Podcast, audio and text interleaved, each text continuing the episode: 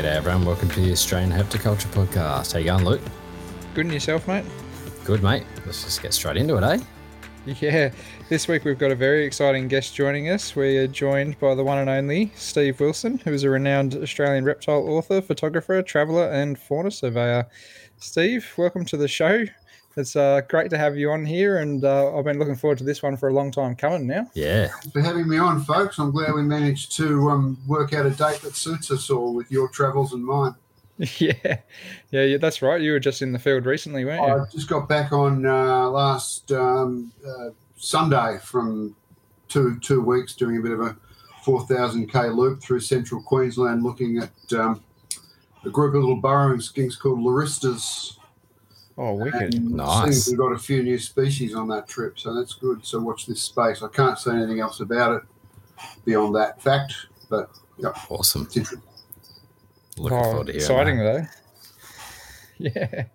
So um, Steve has worked with the likes of Jerry Swan to create some of the best field guides to date, including books such as A Complete Guide to Reptiles of Australia, What Snake Is That? And What Lizard Is That? Uh, Steve has also got countless papers that he's written on, co-authored on various reptiles and other animal species. Um, yeah, I have to say, like, uh, as, as you know, maybe you had a chat with Jason before yeah. it, but I think we both own all of your books. Oh. So, you know, we're, we're fanboying here. So just signing a contract for a new one, um, which I'll be starting on in the next couple of days. Give myself a year to finish it. Just piecemeal bits here and there. Um, one hundred Lizards, A Global Perspective. So that'll be the stuff I've done both in Australia and overseas with photography. And stuff. Nice. I look forward oh, to awesome. that. Now, got to find some sort of use for Komodo dragons and marine iguanas, don't I? Yeah, well, that's just it, right? Like, you've done so much work with the Australian stuff, but yeah. you've done so much work with uh, some exotic animals as well, too. I had some pretty interesting times travelling, both in Australia and overseas, that's for sure. Yeah. Well, that's amazing. Well, no doubt we're going to uncover a few stories as we get along the way, but why, why don't you just start us off as, um, you know, basically a bit of a basic question so people can kind of get a bit of a gauge on yourself, but what kind of got you kick-started in an interest in animals? I don't know what started it, but I've always wondered what is it that sparks that wire in a kid's brain. Um, it may have been when I found a dead cicada on the ground when I grew up in Melbourne. Um, I certainly remember that very vividly, and I kept it in a box, this dead cicada, until it mouldered away. I remember uh, finding tadpoles. I remember being given a frog. Just bear with me. Oh, sorry about this. Someone That's gave me a someone gave me a frog, which I think is probably a Ewing's tree frog, looking back out over the decades. But at the time, using the only book I had, which was the How and Why Wonder Book of Reptiles and Amphibians, I identified it as a North American spring peeper, if it wasn't. um, but anyway, um, cicadas, frogs, bits and pieces, tadpoles, lizards down the local quarry, and it just it just... fired the synapses in my brain. I've never really done anything else since I was tiny, so it's just been embedded within me all my life. So I don't know what triggered it or what the event was, and I don't know why some people have this drive in them. They, you know, they just can't help it. You know, when I was a kid, we'd go out chasing skinks, and the other kids would come along too. So we'd all be doing it. We'd all be having fun. But they were sort of in it because of the thrill of that. If I wasn't there, they'd go and do something else instead. Yeah. And as we parted, they drifted off and did other stuff, but I just kept on this passion. It's a, it's a funny sort of trajectory, really, because usually you talk to a lot of people and they kind of have like that particular moment where something clicked in their head. But there well, is quite a, a few people like yourself where they can't give an answer. I do remember. I do remember when I was a kid. I would have been maybe six or seven, and someone, one of my sisters or one of the kids down the road called out, "There's a blue tongue in the Henderson's garden."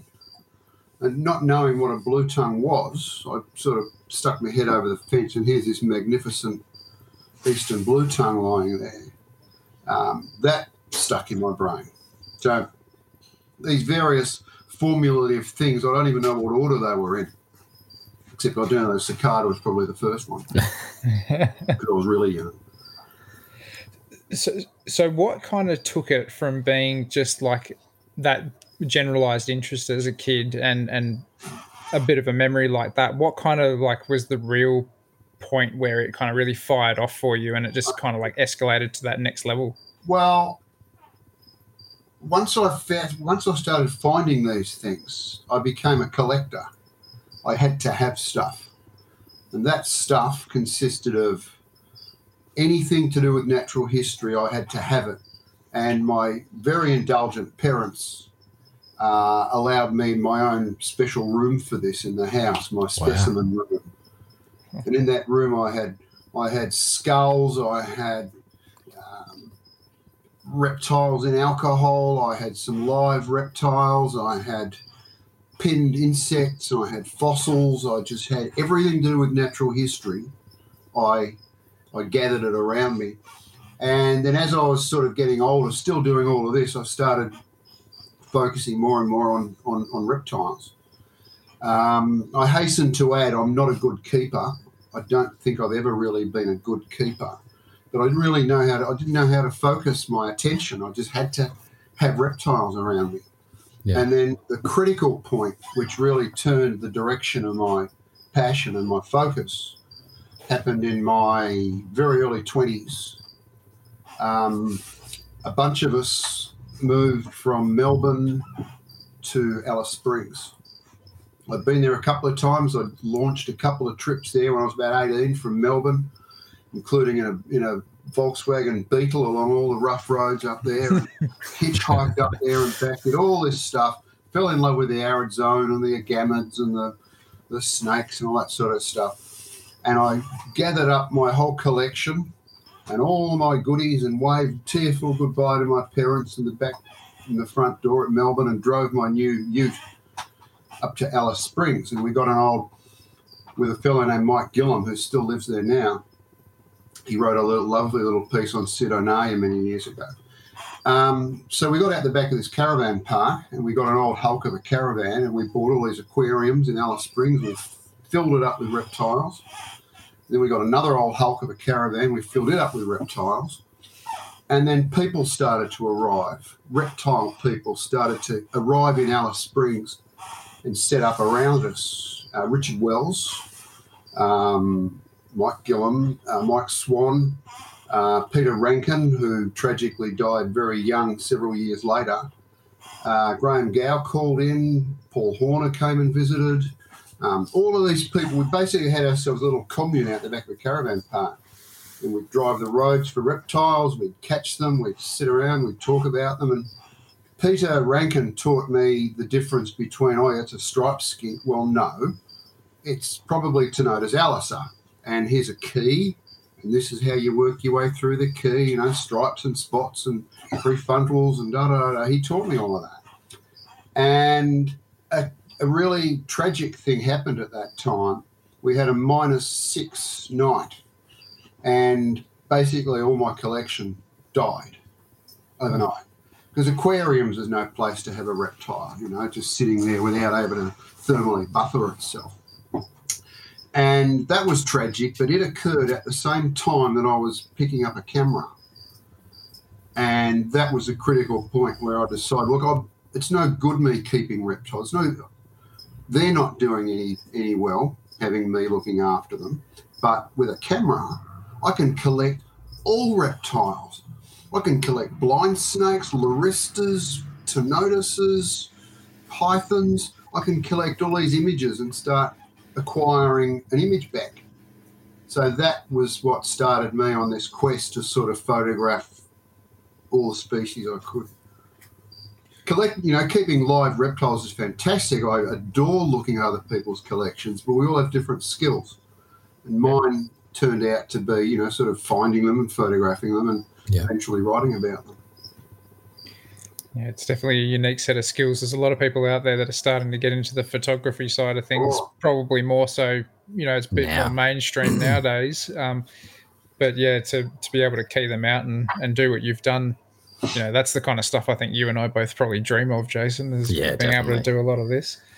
But like, let's kind of have a look at it this way too, because, like, we're not going to lie, there's a few years between you and us. Yeah. And back then, that probably wouldn't have been, like, a very normal thing to do, whereas it seems oh, no. pretty normal these days for us to no, have lizards right. and stuff. Wasn't normal. No, strange. It was really strange. But in those Alice Springs days, there was enough of us in town that the barman and yardman in the Alice Springs pub was a reptile guy. The janitor at the Alice Springs High School was a reptile guy. The guy fettling on the railways was a railway. It was a reptile guy. Uh, the cleaner at the high school was a reptile guy. They're all all these friends of mine that just sort of came in. So amongst ourselves, it was quite mainstream. But yeah, yeah okay. strange. Oh yeah, it wasn't normal. No, and uh, to this day, I mean, um, a lot of people think it's pretty bizarre. Yeah. But there's a lot more literature around now. So, you know, there's there's magazines, there's huge amount of stuff on, on the social media and stuff. Yeah, that's right. A lot more exposure to reptiles. When I was growing up, um, I had Worrell's Reptiles of Australia and I had Cogger's Reptiles in Colour. You know, the little... Yep. Yeah. And they the were little ones, my yeah. guru books. And Cogger's first big volume of Reptiles and Amphibians, first edition, came out while we were in that caravan park in Alice Springs, and we all ogled over it, and there's things that I've never heard of. Yeah, it would have been like a Bible almost. Yeah, it was. It was. Then I shifted to Perth, following reptiles. I thought, well, there's all sorts of stuff I've never seen in W A, and um, started photographing all that stuff there. And it was when I was in Perth, I suddenly it sort of dawned on me that, well, I've got these pictures now. Maybe I can do something with some of those. So I, yeah. off off the pat, wrote a article on geckos for a ma- uh, and submitted to a magazine called Geo, which doesn't yeah. exist anymore. Not Australian Geographic, it's a Geo magazine. And surprisingly, they bought it and uh, wrote me a nice letter, because everything's done by letter, no computers or typewriters. Yeah. If they, I used to handwrite my stuff and give it to somebody who could type it. Wow. And they wrote back and um, um, said, yeah, you know, seven hundred fifty dollars, thanks for your story, and we'll, you know, half payment now and half. And, and that that was in the mid-seventies. So seven hundred fifty bucks then would have been like, you know, here's three thousand five hundred dollars or something for your story, which was yep. sure inspired me. Yeah, definitely. Yeah. What was it like back then, um, photographing? Because obviously this day and age everyone shoots digital, so, well, you know, you can spray film. and pray. Yeah. So you would have had to. All, it was all film, so you don't. Every time you press the button, yeah, money. Yeah, exactly. Click dollar, dollar, dollar, dollar, dollar. Um, my first camera was a Pentax Spotmatic F. I wouldn't even recognise one if I saw one now. Um, but for most of my film photography, I was using the Olympus O M two N series, which were really good. Yeah. They had great lenses and, you know, uh, telescopic extension rings to get in close, ring flashes and various bits and pieces. Um, I sort of got dragged kicking and screaming into the digital world, you know, like an old fuddy-duddy, and I didn't want yep. to, but, you know, that's what happens, you know, sink or swim. Yeah, that's right. I mean, it would have been pretty hard back then because you would have had to look after all the film and make sure it didn't get damaged well, when you were changing out in the field. And I did trips uh, trips overseas where I'd take sixty rolls of film. Wow. And that big box of film, you know, you don't want it heat affected, you don't want it yep. X-ray, you want That's it right. X-rayed as few times as possible, travelling through international borders. You don't want to lose it. Um Kodachrome sixty-four A S A was my film of choice, and once you'd got home, when you bought your film, it came in a little paper uh, or plastic cylinder with the film roll in it, in yeah. a, a yellow envelope, and you would write the address of Kodak on the envelope and just whack your film in the mail. Pff, off it'd go. About two weeks later, you get a nice little yellow box in the mail from Kodak with all your slides in it. Wow. And then you'd sort them all out and, oh, God, you know, there's an ex- underexposure, you know. Um, so when I was going, when I was on a big trip, and you've done a lot of rolls of film, I'd always try and look at the last one first when I got them all back. If I got them all back as a batch, I want to find the last one first. Because if the last one's okay, it means there's been no malfunction going through all of the rest of the stuff, you know? Yeah. If the last one's a complete dead loss, you, oh, my God, you go to the second last, you know, see if something went wrong somewhere. Mercifully, that never happened to me, but that was my principle, always looking at the last one first. I've still got all of those transparencies. Oh, that's awesome. And I still use them. Um, I store them in the Queensland Museum because it's air-conditioned and, and yep. uh, humid-controlled in the back of the vertebrate zoology collection. I've got a little shelf there, or it's a fairly big shelf, actually. There's a lot of slides and wooden boxes all labelled. And, um, yeah, and if, I, if I need them, they're there. I've got my scanner sitting right beside me and... Um, Uh, it's, it works it pretty well. I don't know whether you're familiar with the second edition of my Queensland Field Guide with the Carlia rhomboidalis, the red and blue throat on the front cover. Well, that's scanned off a slide from my scanner. Oh, really? Yeah. Wow. There you go. What might have to look at that one after this, yeah. You've probably got a few on the shelf, Chase. Yeah. Yeah, I can't reach my bookshelf now. I've just shuffled the room around, so... Now, I like reptile books. This is some of them behind me here. Yeah. And uh, there's another whole batch over to my to my right. Yeah. Yeah, it's definitely my other addiction. These reptile books. Oh, yeah. Good, good, so, good. Bye, bye, bye, bye. Yeah, exactly. so, so you said that when you were traveling around, when you initially started, you you went out in the Volkswagen and you got your new ute. Did you kind of come through across a few other modes of transportation, in particular to get to some of these really remote areas here? Well, to? hitchhiking. Yeah. Uh, I did a lot of hitchhiking.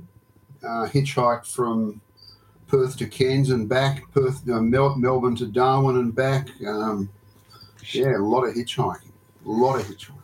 How did some of those stories go down when you told people what you were doing in the area? Well, some of them would get in a car. I remember when I was a kid, we'd hitchhike out from where I lived with my parents out to the western basalt plains in Melbourne and hitchhiked back with bags of tiger snakes. Now, people have picked us up, never knew what was in the bags. Yeah. There's probably a wise move not to tell them. Yeah. No, so, yeah. yeah. So as as far as like transport, that's one thing, but what, what sort of crucial items did you used to take out with you, and did you bring anything with you that most herpers would probably consider a little bit unusual? Oh, that's a tough one. Um,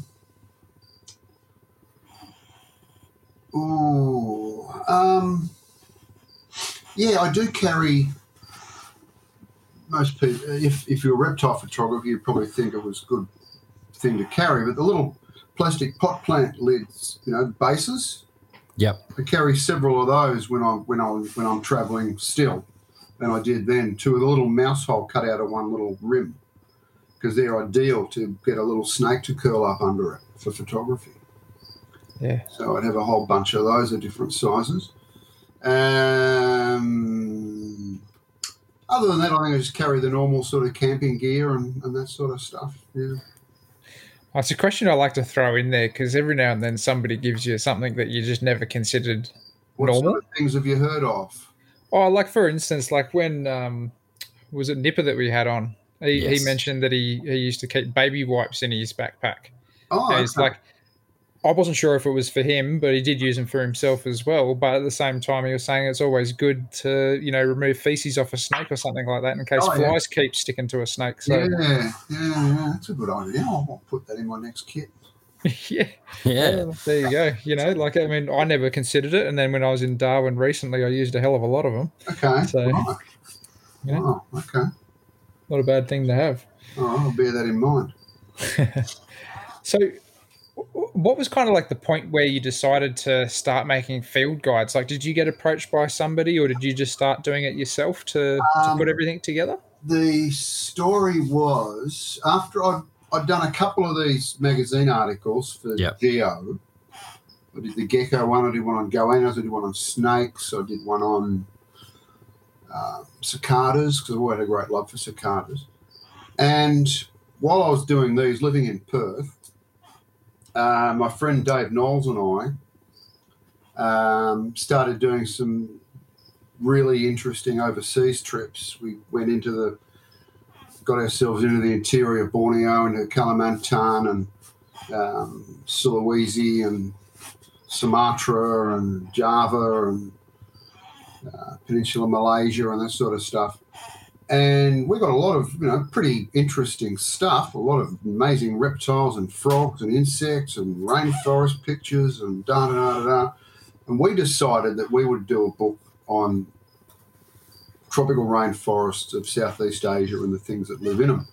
So we spent ages cobbling some text together and pictures. In retrospect, it was absolute crap. It really was. You know, I mean, the pictures were okay.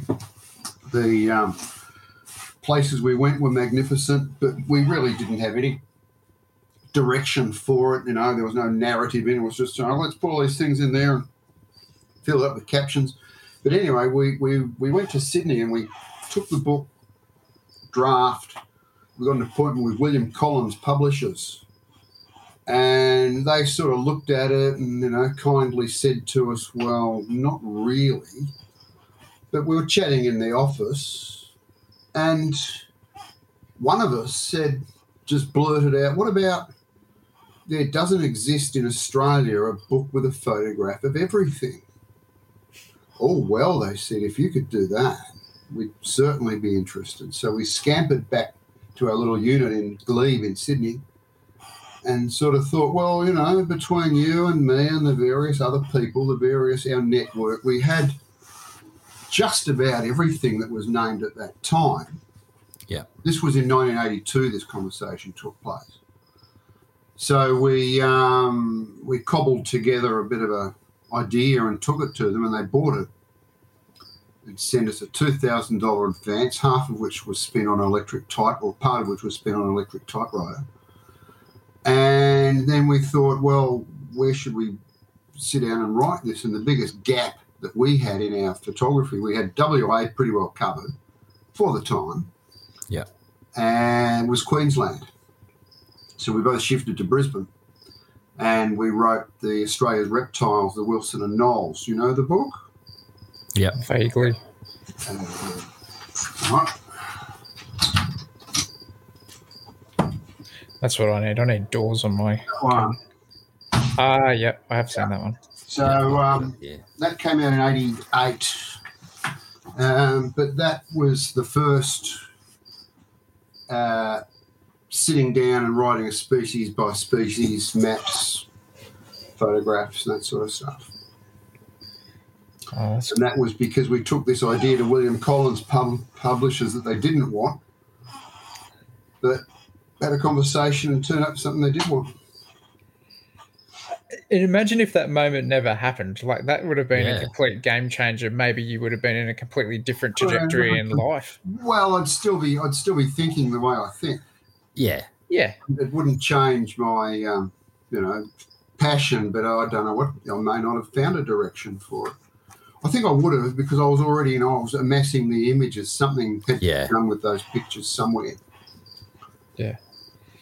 May, so, may not have been a, been field guide, so...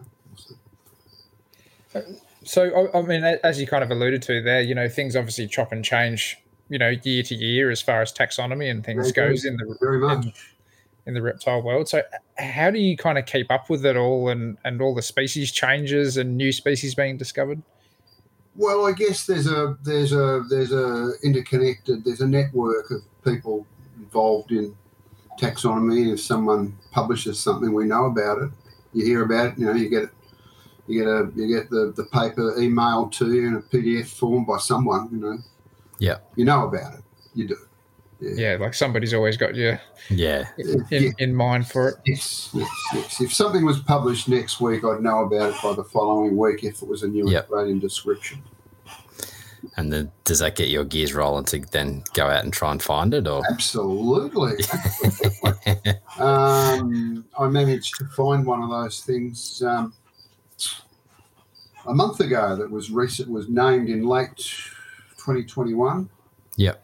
There was a paper came out, you know, the skinks anomalopus, the long-limbed, long-bodied, short-limbed Well, there was a paper that split some of those up, and there's a group of them that are very worm-like with no legs at all. Yeah. Got hived off into a different genus with two new, quite distinctive-looking species named in that paper, and one of them's from a place called Lake Elphinstone in central Queensland.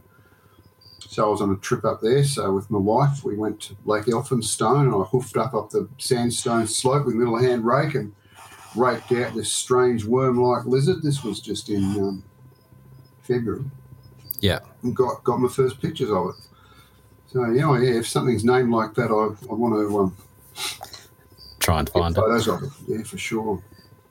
But I'm always happy using other people's pictures too. But if I've got my own, I don't have to look for them. I just... Yeah, exactly. I need a picture now or for next week or next year. It's Go there. To the files, pull it out. Okay. How, how does your wife find you doing all this stuff? Is she happy with you going off and doing your thing? Yeah, yeah, it's good. If it's a nice place, if it's aesthetically pleasant and comfortable, you know, she likes coming too. She's prepared to put up with long drives and things. But if it's somewhere where its only redeeming feature is the animals and the rest of it is hot and dusty and, and you know, abundant flies and mosquitoes and no one who wasn't passionate would be even enjoying themselves, yeah, then fair cop, you know, she doesn't want to go there. I did yeah, it that's fair a couple enough. of years ago with some friends to eat the booker on the eastern edge of the Simpson Desert, just on the Queensland side where the dunes start before they roll right through the interior. Eastern limit for thorny devils and Gillen's monitors and all that sort of stuff. And it was horrifically humid. There was the clay pans had water in them and just humidity coming off them, and the, the flies are in your eyes in the daytime, and the mosquitoes are whining around your head at night. Now, seriously, no one, unless they really, really had a reason to sit through all of that, would go there at that time of year. Yeah. So, you know, I wouldn't inflict that on anyone. Yeah, it can be pretty brutal. That's yeah, sure. Especially the humidity and the mosquitoes. I think uh, the mosquitoes do a number on me, I reckon. Oh, so yeah, yeah, yeah. Got a few trips lined up that I'll have to deal with them, I reckon. Where are you off to? Oh, I, I, me and Luke have been chatting about trying to get, like we spoke earlier, about the, the oh, leaf tails. The, so. the leaf tail geckos, yeah. Yeah, yeah. So... That'd be interesting. Yeah, yeah, there was an interesting discovery of one right near here a couple of years ago. Um, the southern leaf-tailed gecko, Saltura swaini, um, turned up at Mount Glorious, which is just on the edge of Brisbane here, where herpetologists have been visiting that mountain for decades. They're one of the most looked-at rainforests in Australia. Yeah, things had never been found there until about two or three years ago. Wow, that's interesting. Of them. Yeah. There you yeah. go. Oh, yeah, there's things to find. Yeah. yeah Let's go Jason, out there and find them. J- yeah, Jason well, was a bit unfortunate that he couldn't come on the last trip, and yeah. it was kind of his his trip for his yeah. animals he wanted to find, and I went along and, and managed to play up with them. yeah. Well, the thing about this one at Mount Glorious, there was a possibility that it could have been, could have gone several different ways. Yeah, because leaf tails really do speciate out very readily. If there's an isolated population, as in central Queensland with the Philurises, you know, you get a, yeah. a mountain here. It's got one. It's got Isis. This one's got Championet. This one's got uh, Nephthys or something like that. And in southeast Queensland, Mount Glorious is not connected to any other rainforest. So the big question was: is this leaf tail an isolated species has just turned yep. up or not? So none were collected, but we did get some tail tips for genetics. Yeah. We got up there at night and collect, caught a couple and got some tail tip material, let, let the geckos go. And we found that they are swaying. Well, here's the three three possible scenarios. Brand new species tucked away. Established population, because a lot of people in Brisbane, people go up and let things go and do all sorts of things, you know. Was that yeah. possible? Or was it just a range extension of existing swaini? Yeah. It turned out to be the latter. Yeah. But the genetics of it were different enough, not that it's a different species, but it's identifiable as a, as a subpopulation of swaini, so they weren't let go there from somewhere else. Yeah, okay. They're not identical to the Lamington ones or the Main Range ones or the Mount Tambourine ones. Yeah. They were just that little bit different, as all those other ones are from each other as well. So yeah. It fits in Swaineye. It's an it's a local population, population that has been there a long time. That's pretty so interesting, that interesting though. Yeah. yeah. Oh man. That's yeah, that's, there's so many, yeah, there's so many possibilities. I, yeah. I just need to get out and see some more stuff. Sure. So, so something else that you've also done, apart from just your field guides and your paperwork, but you also created a children's book that was, yeah. you know, obviously a reptile book. Yeah, it's what a was, reptile book for kids, yeah. Yeah. What, well, what kind of made that come about? Well, kid, kids need a stimulating interest. I had the How and Why Wonder Book for reptiles when I was a kid. And I used to ogle over it and look at all these things, and uh, I look at it now and there's a lot of nonsense in it, but it was it stimulated my interest. Yeah. And so I think that's pretty important that kids have something written for them. It's not scientific, it's not complicated, but what I did was I just divided Australia into some of the major habitats, and each double-page spread had a background picture of a habitat, be it alpine or desert or rainforest or tropical woodland or something like that, and little boxes of the different species that live in those places, a little bit of a blurb about what, what sort of places they are, just a little bit of a potted coverage of what lives in Australia for kids. Get yeah. a badge of their parents to take them there. Yeah, well, that's, you could be inspiring the next next um, next lot of herp. That's right. Herpers. So, you know, those kids often get forgotten about when it comes to um, books like that. You see yeah. a lot of the kids' books that get printed, and, you know, it says carpet python, but there's a picture of a boa on there yeah, or something yeah, like I that. Know, so, I you know. know. I know. It really gets me, yeah. Oh, no, yeah. I had to make it nice and, you know, accurate and readable. Yeah. Yeah. It's long out of print now, which is a shame, but anyway, still out there if kids want to hunt it down somehow. Oh, it's not just kids, I'm sure. I need to have yeah. that one down too. So. Well, I did have a spare copy that I sold the other day to a seasoned old herpetologist who wanted it. Yeah. Collection. Yeah, there you go. Surely I'll be able to twist somebody's arm, put another book on the shelf. Yeah, sure. So, um, obviously, another one of your major roles is uh, you're a fauna surveyor and surveyor, sorry, in southeast Queensland. Mm-hmm. What, what's actually involved in that role? Because a lot of our listeners probably aren't too aware of that. Well, sometimes when there's a, a proposed development, whether it's a mine or a road widening or something, there is a mandatory process that has to be gone through to before it proceeds, or Um, that involves, you know, uh, vegetation people looking at it, reptile, you know, fauna people looking at it, seeing what's there, um, and that's that's one of the things I do. Doesn't mean I'm in favour of the project, because generally I'm not. But um, it's a mandatory process, so you may as well have someone there who knows what they're looking at. Yeah. Yeah, I know it's uh, there's been quite a lot of people down my way um, kind of jumping up and down in arms and stuff about some uh, new housing developments and things that are being built in Ingleside and stuff where, you know, all these species are kind of – they've only got their little isolated pockets yeah. in places like this, like such as things like the red-crowned toadlets and that. Oh, God, that really gets me. Yeah. yeah. You know, yeah. yet they're widening roads so they can get more cars down before they get the houses in. We don't- We're not capable of, of doing the necessary compromises, you know. That's right, yeah. A subdivision goes in and everything goes. Every tree, every bush, every animal, every plant is just wiped off the face of the earth. Yep. And then houses are packed in so close that none of that stuff will ever be able to recolonise it again. Yeah, exactly. These subdivisions on the edge of Brisbane, there's no room for a blue tongue to live in someone's garden there because there's just wall-to-wall houses. I find that really offensive, you know. Um, yeah.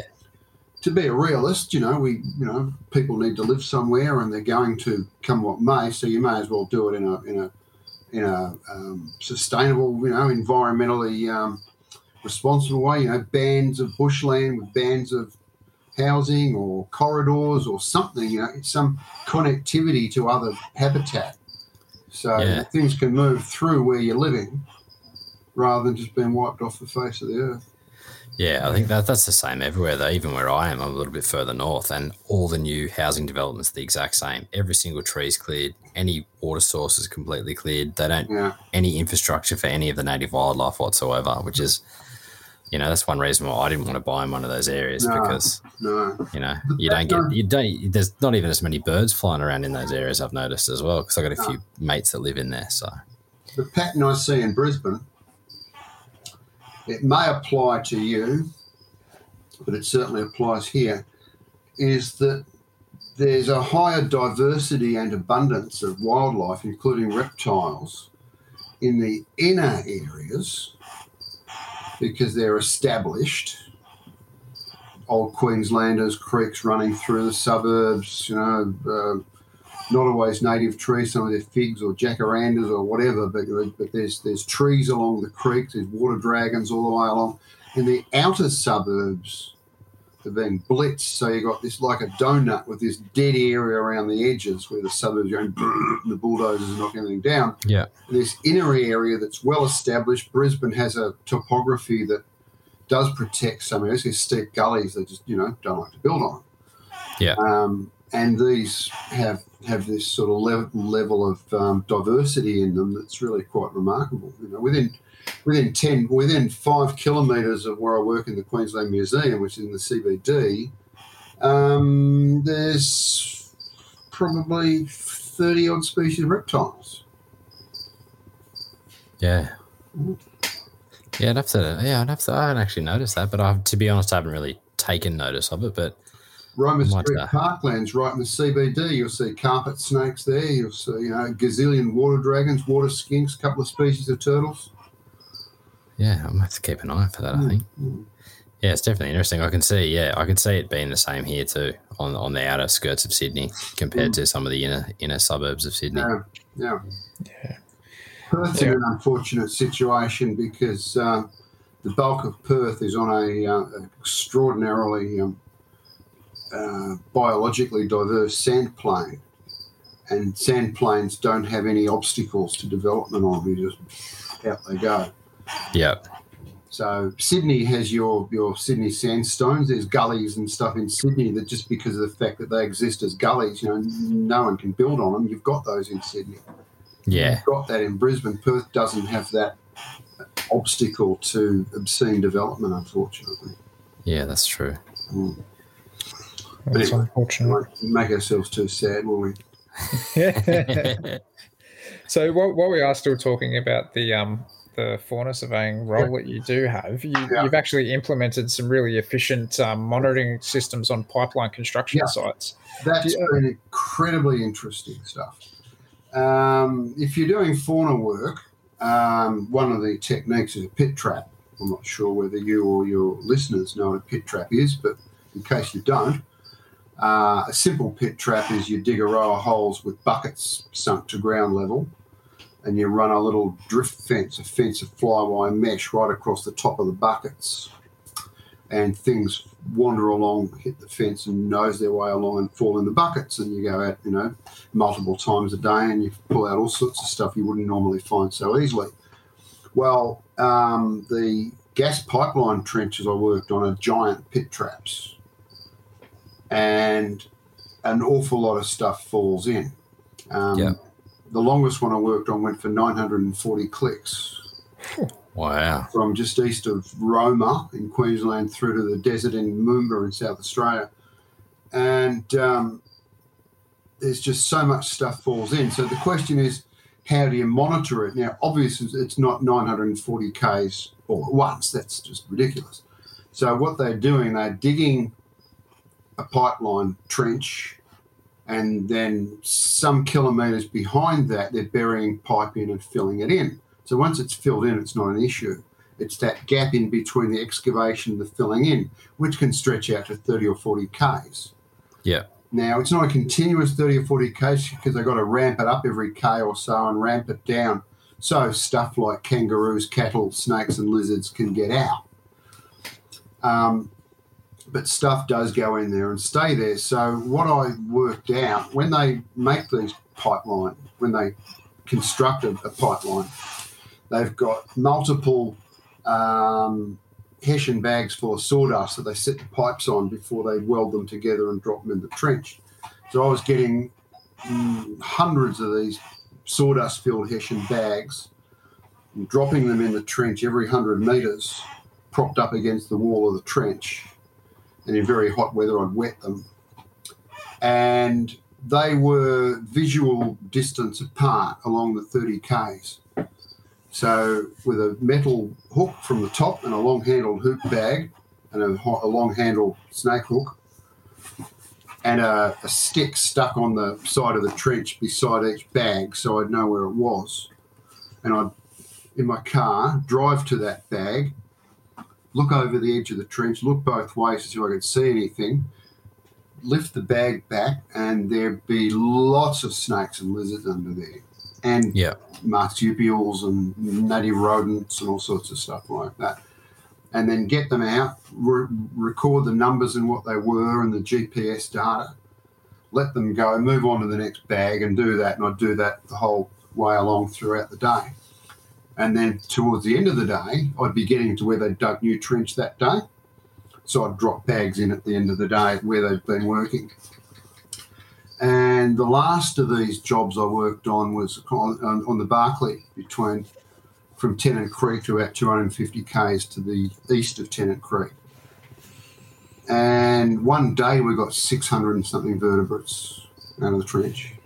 Bloody hell. Wow. Yeah, a lot of geckos, a lot of uh, the um, various um, burrow plug geckos, knobtail geckos, um, wormers, uh, big mulgus snakes and western browns and ringed browns and blind snakes and shovel-nosed snakes and loads of agamids. Mm. While you're talking about that stretch there, do you find that the ciliaris there are a bit different to one the stuff that are up north?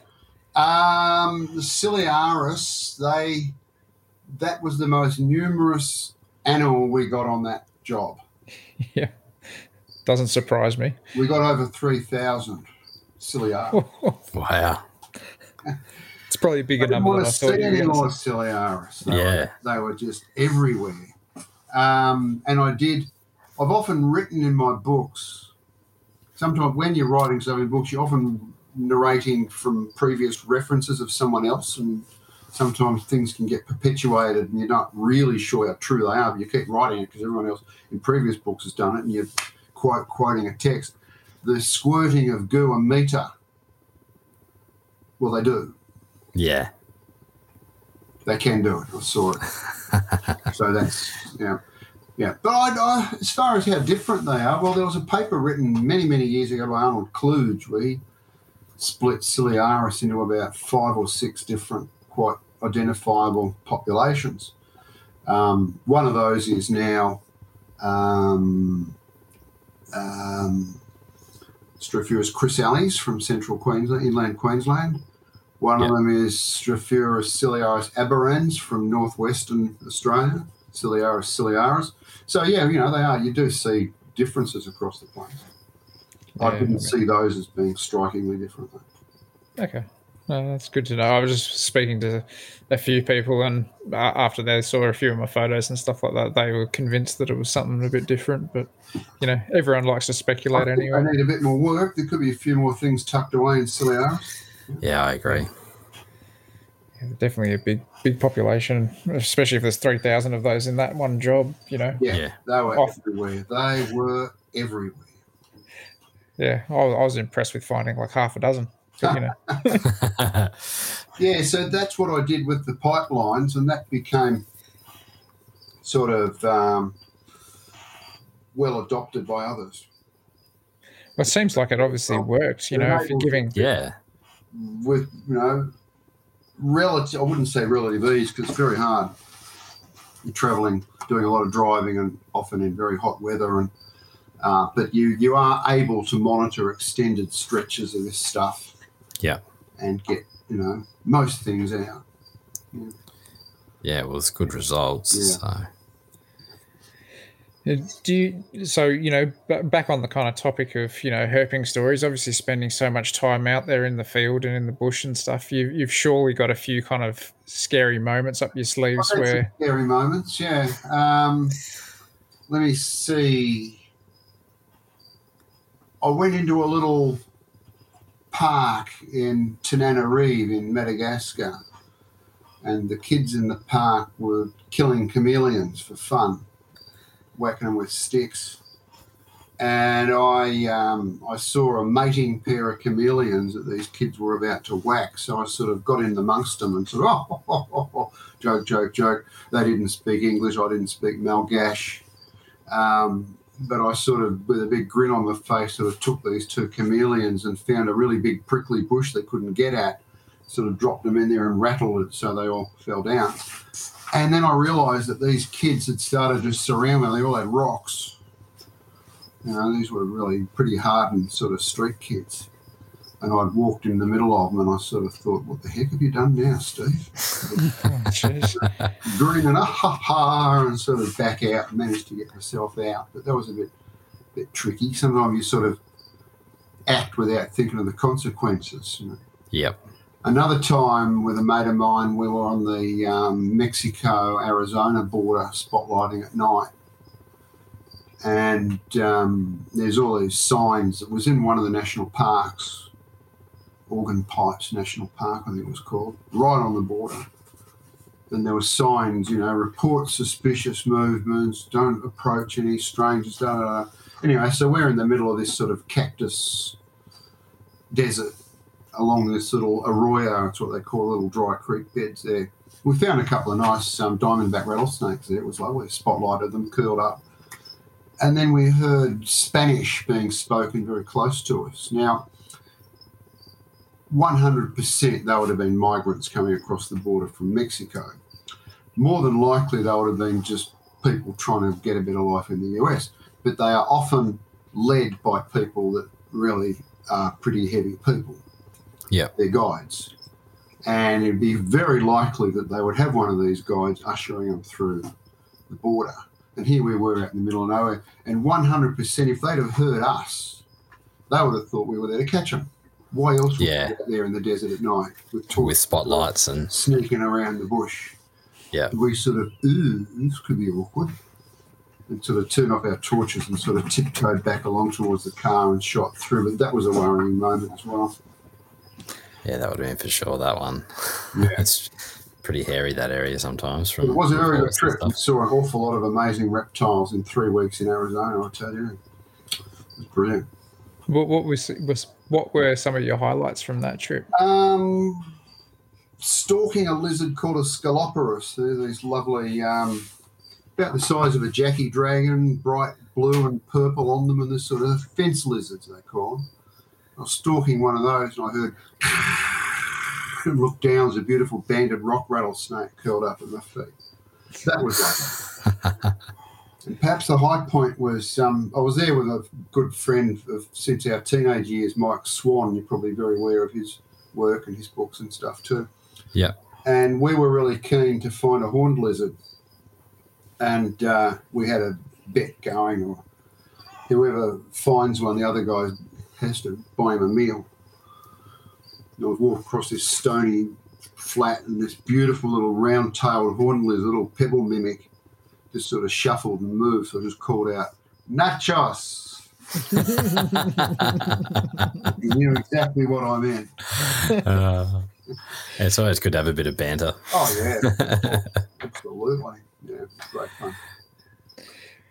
Oh, so uh, I suppose on the on the flip side of that, though, you must have some pretty fond memories of some of the places that you visited over the years oh, as well. Absolutely. Oh, I've still got a great fondness for Alice Springs and um, wet tropics, Girraween National Park on the, the New England tableland where it pokes into southern Queensland. Reptiles everywhere there. It's just fantastic. Lots of leaf-tailed geckos, lots of dragons, lots of... Lots of reptiles there and beautiful scenery. You go there in spring, it's a blaze of colour as well, you know. Uh, the, um, the sand plains of Perth, what's left of them, are just fantastic.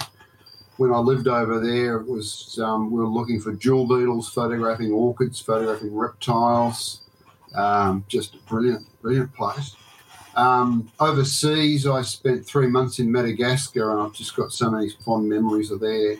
It's tragic with the destruction that's been going on over yeah. there, but the you get into areas that are intact, and you're just walking into this strange new world of different characters. You know, it's just gorgeous little tiny leaf chameleons and weird snakes everywhere. And, um, the Namib Desert, I fell in love with the Namib Desert in Namibia. Extremely harsh, any place I've ever been where you could look all around and not see a stick of vegetation. Wow. Just mobile dunes. And yet, you know, there was a um, uh, Caringuae's viper buried up to its eyeballs in the in the shade of a what had been a fence that the sand had moved over and buried. Weird little lizards. I don't know whether you saw them in David Attenborough's docos, these little lacertids that do this sort of footwork. With the, oh, yeah. Yeah, well, they were running around on the dune tops and stuff. So that was lovely. Um, yeah, look, there's just so many wonderful places, so many, so many. Tasmania, lovely places in Tassie. Not as diverse as other places, but in some of them you just just got huge numbers of reptiles. Skinks everywhere. Yeah. Same in the Victorian Alps, up around Mount uh, Falls Creek. I've been around there, and the skinks are virtually sort of parting before you, and so on a really nice, cool but sunny morning. You know, twelve degrees but sunny and no wind, and the sunny side of the tussocks is all these lovely little skinks. You know? Doesn't have to be big showy things all the time. Yeah, no. I'm happy watching a gecko on a wall. Yeah, yeah. yeah there's uh this this trip that we did up to um where did we go? We went Washpool National Park and, okay. and Dorrigo and stuff. Mm-hmm. We we were going to take an extra night and try to push up to Girraween, but the road was closed to get up there, so uh, we we didn't quite make it there. But I, that was the first time that I'd ever been to some of that granite country, and oh yeah, that's and so impressive. Lo- lovely Cunningham skinks that live there. The the New England Cunningham skinks, beautiful. Yeah.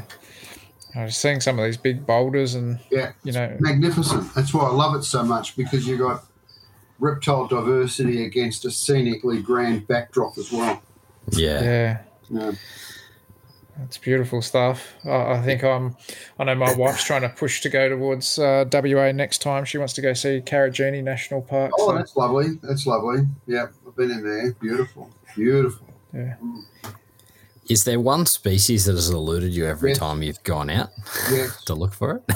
I've only properly looked for it a couple of times. Yeah. And it's eluded me, and it, it's my bugbear. There's a couple, actually. Yeah. Um, one is the little Cryptogamma aurita, a little pebble mimic dragon from the Kimberleys.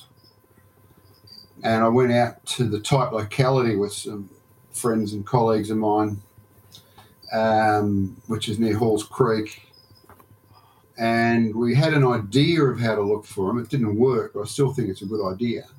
And that was two people walking about sort of three metres apart with a loose rope with a couple of plastic milk bottles tied to it. Mm. Yeah.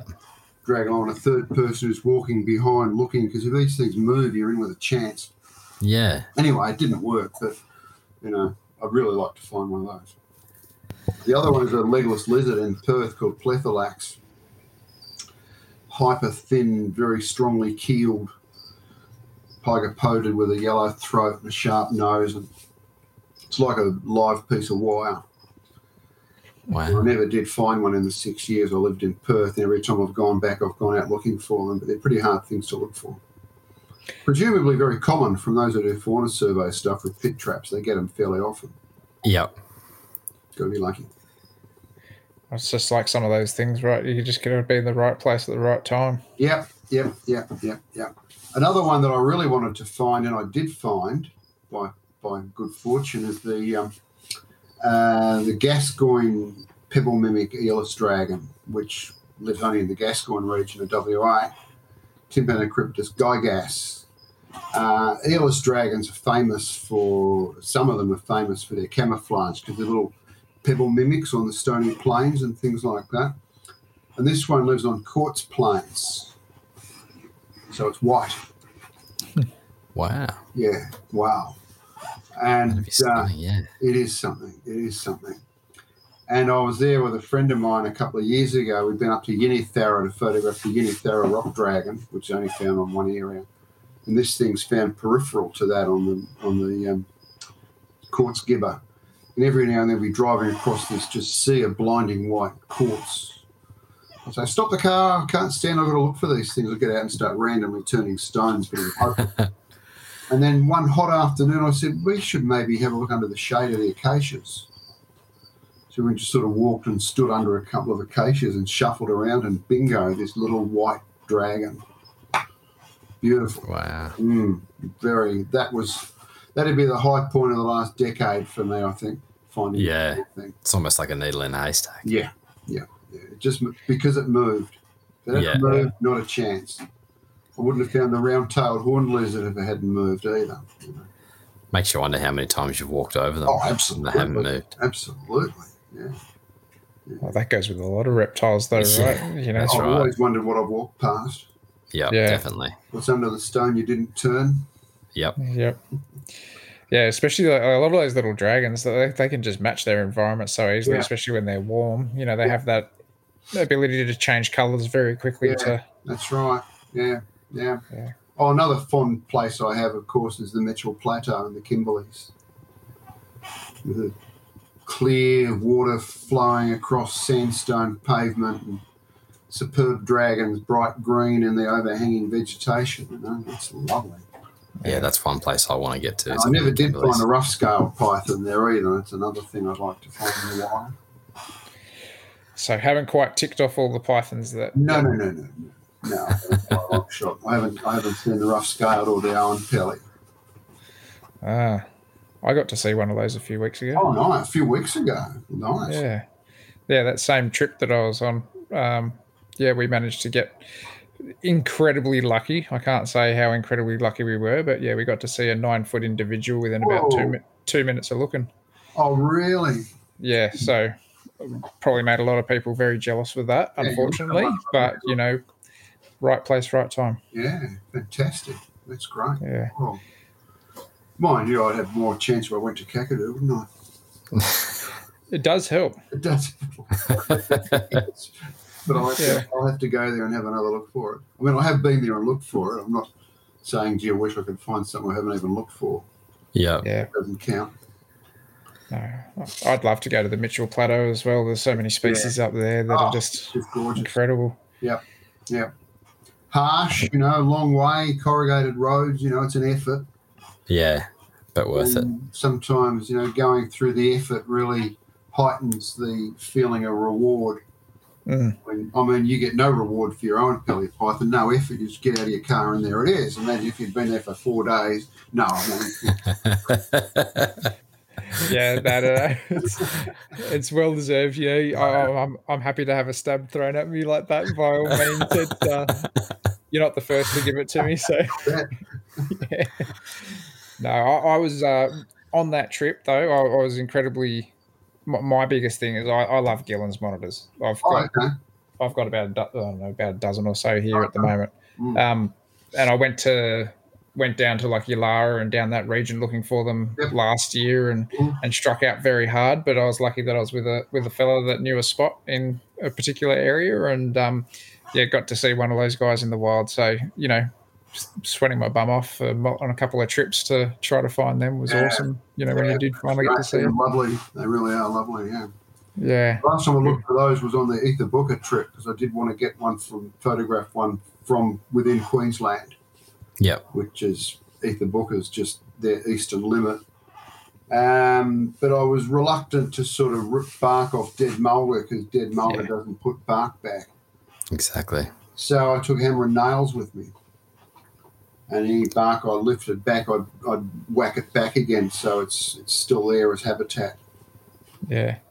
Well, that, that's a great tip for anybody that is potentially going to do that because that was one thing that kind of de- destroyed me a little bit, seeing in uh, the region that I first looked, down at Yulara, is a lot of those. You ripped them all off. Rip, rip, rip, I, I hadn't personally, no. but, you know, as pretty much as far as a human could reach up those trees was completely bare. Yeah, people looking for things. Yeah. Yeah. yeah. Yeah, no, so. Bark is something that's really it's really difficult to investigate. I'm so careful looking under bark these days um, because it doesn't grow back, you know. Yeah. Uh, a dead tree, once it's lost its bark, it's you know. So, yeah, the, the hammer and nails, just a little, you know, just little nails, and you pull the bark back and then tap it back into place. Yeah. Yeah. That's a, that's a good idea. Good tip, yeah. Mm. Yeah. Yeah. Oh, mate, uh, this has been an absolute awesome yeah. chat. Jace, do you have anything else that you want to throw Steve's way? Um, not really, no. Well, no, keep up I'll... the good work, fellas. This has been yeah. fun. Yeah. No, it's yeah, great no. to chat. So. Oh, we, we, pleasure. Great pleasure. Always. Right. We, we I like to share my keenness. I like to speak to other keen people as well. Oh, it's. Uh, I think that's the important thing, right? Is you know we're all in it for the same reasons, essentially. Sure. You know, that's we love right. these animals and we yep. love the habitats they come yep. from. So to be able to talk with like-minded people is is awesome. Yep, right. And time flies too when you're having fun. That's it. Okay, um, fellas, thank, thanks for uh, inviting me on. It's been a great pleasure to chat to you, and I hope your listeners have had a bit of fun listening to this. Oh, no doubt, no doubt. Um, you know, if you have, if you, or with your next books, if you ever want to come on and give them a bit of a plug or anything like that, well, you're more than welcome. Now, in, go for it. In May, my third edition of the Field Guide to Reptiles of Queensland will be out. Awesome. awesome. So we have another, pre-orders available for that, or yeah, you can just contact me via Facebook, and I'll send you my email details and that sort of stuff, and anybody can get in touch and order copies. And, yeah. That sounds good. Excellent. I can't give you a price yet because I'm not sure what the price will be. That's determined by the publishers. Yep. Oh, but if you're yeah, a book collector, the price out. doesn't matter. I signed off on it a month and a half ago, and they reckon it'll be out by mid to late May, which I think could be a whisker optimistic, but it shouldn't be too long after that. Yep. It's awesome. Still pretty close, really, in yeah. the scheme of things. You know? Well, it's, yeah, it's a April now, so. Uh, awesome. Right. All right, Steve. Well, thank you so much for coming on. We've really appreciated this. Good on you. We'll, uh, we'll sign off now. Okay. But signing off. See you later. Thanks a lot. See you, Steve. Bye-bye. Alrighty, guys, so we'd like to say a massive thank you to Eric and Owen and the rest of the N P R crew for having us. If you'd like to contact them, it's best to find them at morelia python radio dot com and email them at info at morelia python radio dot com. Make sure to follow the N P R network on Facebook, Instagram and YouTube. As far as contacting us on our social media platforms, you can email us at australian herpetoculture at gmail dot com. You can also find us on Facebook and Instagram as well. Make sure to check out our Teespring store for podcast merch. The link is on the Facebook page. To see more of what Jason is doing, make sure to follow him on Facebook and Instagram at The Gecko Effect. For myself, you can find me on YouTube, Facebook, Instagram, Patreon, Teespring under Beach of Scaly Beasts. I hope to have you back next week for another episode of the Australian Herpetoculture Podcast. Good night, everyone.